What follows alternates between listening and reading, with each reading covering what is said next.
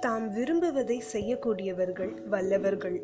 தாம் செய்யக்கூடியதை செய்ய விரும்புபவர்கள் அறிவாளிகள் என்ற ஏவி இஃப்லண்டின் வரைகளுடன் இன்றைய ஒலிப்பதிவை தொடங்குகிறேன்.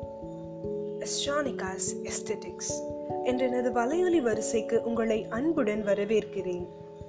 இங்கு எனது ரசனையை வாஞ்சையுடன் சமைத்து உங்களுக்கு விருந்தளிக்க உள்ளேன்.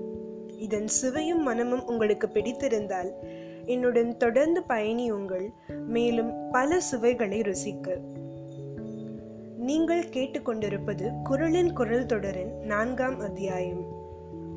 வேண்டுதல் வேண்டாமை இலானடி சேர்ந்தாருக்கு யாண்டும் இடும்பை இல வள்ளுவம் நான்கு.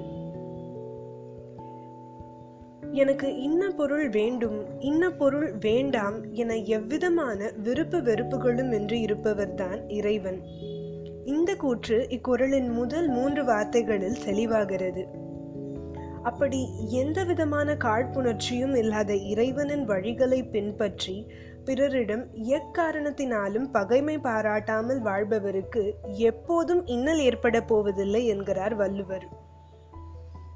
வாழைப்பழம் கரும்பு தேங்காய் மாம்பழம் பலாப்பழம் என அனைத்து கனிகளும் இனிய சுவையையே நல்கும். ஆனால் அக்கனிகளை சுவைக்க நாம் எடுக்கும் முயற்சிகள் வேறுபடுகின்றன.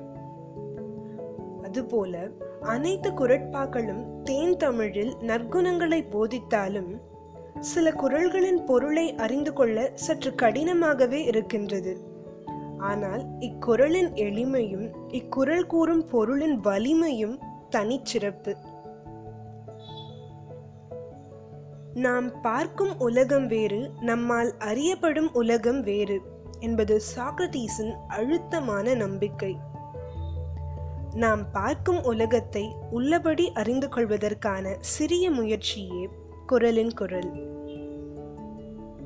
மேலும் பல சிந்தனைகளுடன் உங்களை அடுத்த அத்தியாயத்தில் சந்திக்கும் வரை உங்களிடமிருந்து விடைபெறுவது உங்கள் ஸ்டானிகா